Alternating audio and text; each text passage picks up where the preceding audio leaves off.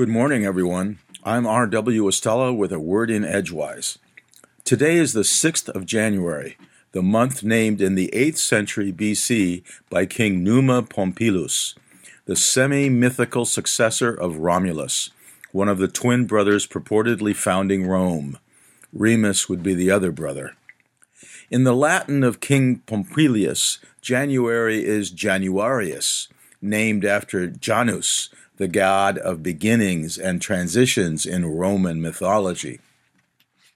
Janus is usually depicted as having two faces, thus also being the god of gates, duality, doorways, passages, endings, and time. He also has some competition for being the namesake of January, as scholarly work, such as that found in H. H. Scullard's 1981 Cornell University Press publication, Festivals and Ceremonies of the Roman Republic, holds that according to ancient Roman farmers' almanacs, the goddess Juno was the tutelary deity of the month.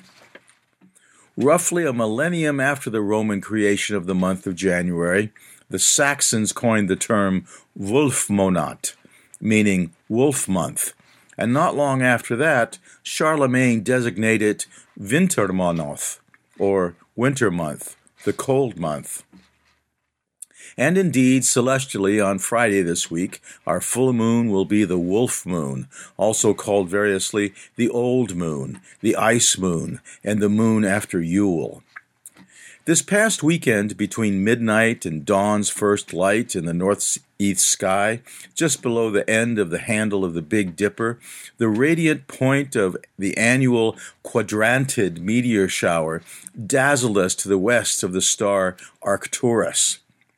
Tonight in the southeast sky, the bright waxing gibbous moon will shine in front of the constellation Taurus the Bull.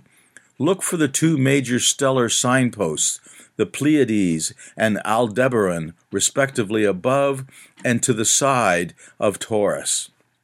Today, we are almost a week into the roaring 20s of the 21st century, with a whole wide world of 360 days remaining in 2020, a leap year. Every time you tear a leaf off a calendar, you present a new place for new ideas and progress, says Charles Franklin Kettering, the American inventor, engineer, businessman, and holder of 186 patents, who was a founder of Delco and was head of research at General Motors from 1920 to 1947. Early in his career, Kettering developed the automotive electrical starting motor in 1911 in an effort to help reduce the growing number of accidents, some of them fatal, resulting from the frequent kickback of the common hand cranks used to start early automobiles. Kettering's extensive research into early automotive fuels would eventually lead him, along with mechanical and chemical engineer Thomas Midgley Jr., to, to identify tetraethyl lead in 1921 as an additive that would eliminate engine knocking. Fuel with that additive then became known as leaded gasoline, used for decades to fuel automobile engines, until eventually being deemed an ecological disaster, leading to global lead contamination and hence the introduction in the 1980s of unleaded gasoline as a replacement fuel for automobiles. 20th century American scholar, journalist, and naturalist Hal Borland suggests Year's end is neither an end nor a beginning, but a going on, with all the wisdom that experience can instill in us. Today, for example, is 182nd anniversary of Samuel Morse and Alfred Vail's demonstration of their telegraph machine in New Jersey. Morse and Vail's single wire electrical telegraph system was the first electrical communication system to see widespread use. It is the great granddaddy of our current electronic mobile devices, which in more ways than we know are affecting human beings on an unprecedented scale. More than a few researchers call the cell phone the largest experiment human beings continue to participate in without truly knowing the import of the experiment. Will we at some point develop, as Borland believes, the wisdom that experience can instill in us? Or will we be more interested in the creation of the technology than in its potentially negative effects upon us? Today is the birthday of Carl Sandburg, back in 1878 in Galesburg, Illinois.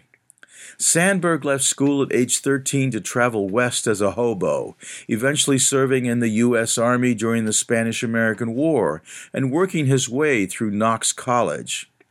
After graduation, he wrote ad copy, became a foreign correspondent in Scandinavia, returned to the States to work for the Chicago Daily News as an editorial writer, began writing poetry in his spare time, published the collection Chicago Poems in 1916, pursued interests in children's literature, folk songs, and biography, won a Pulitzer Prize for his study Abraham Lincoln, The War Years, in 1939, and another Pulitzer for his complete poems in 1950.